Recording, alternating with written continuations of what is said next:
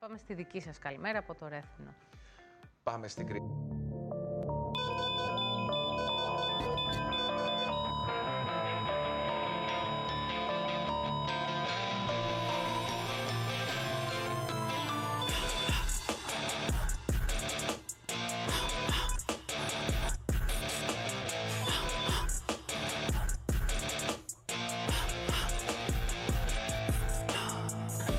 Ντουλάπα κλειστήκαν τα όνειρά μου.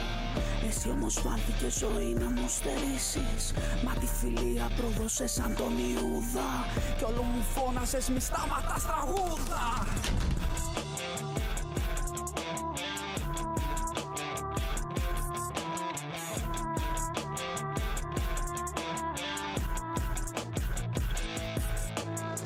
Σε ένα παράθυρο μου σπάσαν τα φτερά μου Και μου ζητούσαν να μάθω να πετάω.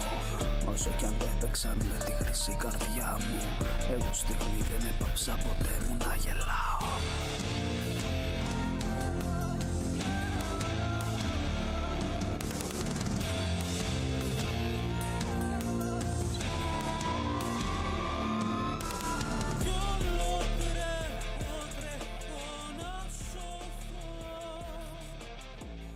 Τι ωραία να σας βλέπουμε να τραγουδάτε το τραγούδι που και γράψατε τους στίχους και το ερμηνεύετε. Απίστευτο ντουέτο είστε. Απίστευτο ντουέτο. Ευχαριστούμε πολύ. Πάρα πολύ. Καλημέρα. Καλημέρα σας. Ο Καλημέρα, Αλέξανδρος καλημέρα. Κρυσταλλινός που είναι Κρυστάλλεξ, θεσσαλονικιός καλλιτέχνης, ο οποίος πλανεύθηκε από την Κρήτη και αποφάσισε να κατοικοεδρεύει εσαΐ εκεί. Και η Ήρκη Μπαζάκα Πράγματι, που είναι πράγματι. στιχουργός.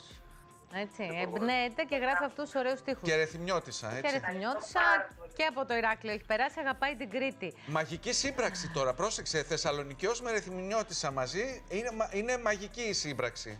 Πάντως όση ώρα ακούγαμε και εμείς το πολύ ωραίο τραγούδι που έχει και ένα πολύ ειδικό σκοπό και θα μας εξηγήσετε πώς εμπνευστήκατε.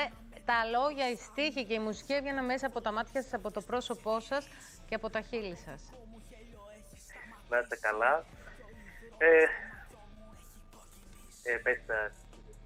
Έλα, πες. Θέλω να μας πει... Συγκινήθηκες. Ναι, Το θέμα πώς ε, εμπνεύστηκε. Εμπνευστήκαμε για Ναι. το θέμα του bullying, ναι. ε, για το θέμα του Γιακουμάκη. Ε, νομίζω ότι γράφεται όλο αυτό, ρε παιδί μου, ε, στο στίχο και στην ερμηνεία. Ε, μπορείς να μας πεις εσύ. Να μας πει η Ήρκη, ναι. Ναι, ναι, ναι. Γενικά είναι ένα πολύ τεράστιο θέμα και εδώ στην Ελλάδα και γενικά το bullying. Ε, και προσπαθήσαμε μέσα από αυτό το τραγούδι, μέσα από τους στίχους, να δώσουμε ένα μήνυμα. Ε, θέλαμε να πούμε ότι κάποια στιγμή πρέπει να σταματήσει όλο αυτό. Διότι, εντάξει, καλώς ή κακώς, ε, Έχουμε περάσει όλοι μας ε, ένα bullying στη ζωή μας, ε, Ναι. στάνταρ, δεν υπάρχει περίπτωση.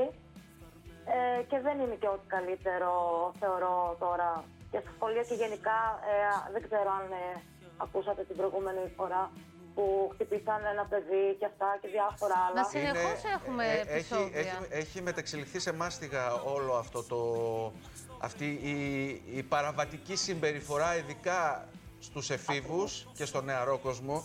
Και αυτό που μας χαροποιεί ιδιαίτερα και σε εσάς και σε όλους τους καλλιτέχνες που έχουν αυτή την κοινωνική ευαισθησία ε, είναι ότι δεν περνάει αυτό το φαινόμενο απαρατήρητο και στα πονήματα τα δημιουργικά τους, Αλέξανδρε. Πράγματι. Πράγματι.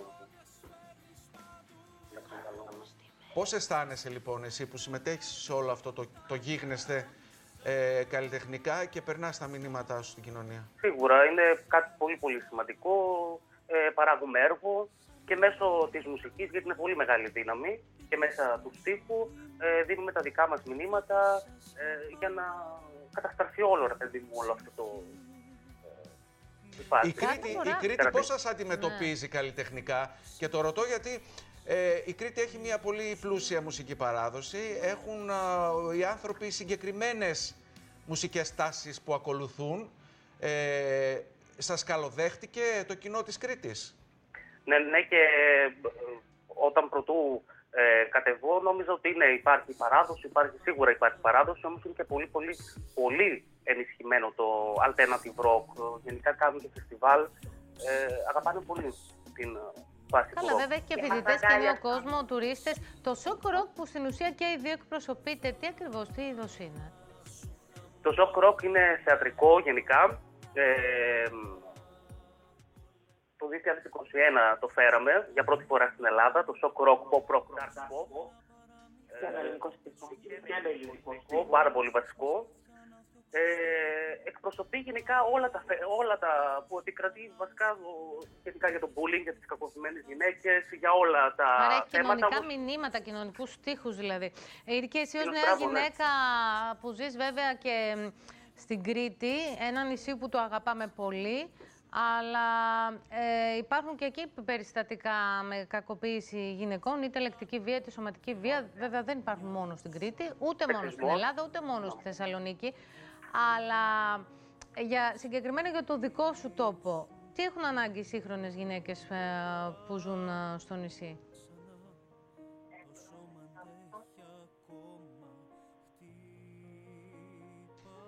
Δεν άκουσα, Οι, συγγνώμη. οι γυναίκες του τόπου σου, τι ανάγκες έχουν προκειμένου να, Να διεκδικήσουν να τα διεκδικήσουν δικαιώματά τους. και τα δικαιώματά τους και τη φωνή τους, να ακούγεται ηχηρά η φωνή τους. Ε, στο πλαίσιο φυσικά όλων αυτών των α, α, γεγονότων α, που σαν χιονοστιβάδα έπεσαν στη χώρα μας με τις γυναικοκτονίες και τις κακοποίησεις γυναικών. Εντάξει, θεωρώ ότι γενικά ε, οι γυναίκες έχουν ε, μια ανάγκη Μμ, Για να μιλήσουμε. για Ναι. να μιλήσουν ακριβώς. Μάλιστα, να σε ευχαριστήσουμε Οπότε, πολύ. Προσπαθήσαμε μέσα από το τραγούδι μας το «Χτύπα» Ναι. ε, να δώσουμε ένα μήνυμα ότι χτύπα, όμως εγώ αντέχω ακόμα. Μμ. Θέλαμε να δώσουμε μια δύναμη. Μάλιστα. Λοιπόν, σας ευχόμαστε καλή επιτυχία στη δουλειά σας, στην καλλιτεχνική δημιουργία σας και σύντομα ελπίζουμε να τα πούμε και από κοντά. Σας περιμένουμε στη Θεσσαλονίκη. Είναι Η μεγάλη συ- μας. Ω, τέλεια. Η σύμπραξη Θεσσαλονίκης και Ρεθύμνου κάνει θαύματα και δημιουργεί μαγικά πράγματα, έτσι; Ευχαριστούμε Ακουστικά. πάρα πολύ, ευχαριστούμε πάρα πολύ και θα ευχαριστήσουμε πάρα πολύ προσωπικά τη Φώτη που μας έδωσε την ευκαιρία να σας γνωρίσουμε και σίγουρα θα έρθουμε σύντομα στην α, Θεσσαλονίκη Ωραία. για να τη γνωρίσουμε και να μιλήσουμε. Σας Αυτό. ευχαριστώ πολύ τα χαιρετίσματά μας και στη Φώτη και είναι καλό να στηρίζουμε νέους ανθρώπους, ε, ιδιαίτερα όταν τα μηνύματα είναι τόσο ηχηρά. Έχεις προσέξει ότι την τελευταία πενταετία η καλλιτεχνική δημιουργία έχει αλλάξει; Από εκεί που μιλούσαν μόνο για αγάπες, για έρωτες, για ρομαντισμό, τα Ε, Εξαρτάται τραγούδια. το είδος όμως, έτσι. Εξαρτάται Ναι, ε, το μουσικό είδος. Το κέντρο όμως ήταν και το κίνητρο τα ανθρώπινα συναισθήματα της αγάπης, Ναι. του έρωτα.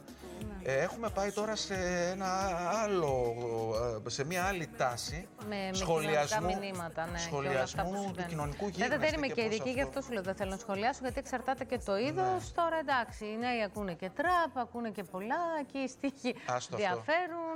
Άστο ε, και αυτό. είναι πολλά που Ας μην το μας, πιάσουμε. ε, μ, απασχολούν και μας προβληματίζουν. Σου σηκώθηκε εννοώ. η τρίχα τώρα, Όχι, όχι, δεν έτσι. μου σηκώθηκε. Ίσα ίσα το αντίθετο. Υπάρχει και εκεί πολύ μεγάλος προβληματισμός για το τι μέλλον ξημερώνεις σε αυτές τις γενιές. Ε, ναι, αυτό και με για τη προβληματίζει και με φτώχεια ανησυχεί και εμένα ως γονιό. Και για τις δυσκολίες και όλα αυτά. Αλλάζουμε όμως κλίμα, γιατί η Χριστίνα Τοπούζου έχει το ρεπορτάζ από αυτό το πολύ δυσάρεστο περιστατικό. Έτσι ξεκινήσαμε και την εκπομπή μας με την καλημέρα μας από την Κρήτη για το bullying, τη βία και είχαμε μια επίθεση, έστησαν καρτέρι σε 17χρονο στην ουσία έξω από το σχολείο του Χριστίνα.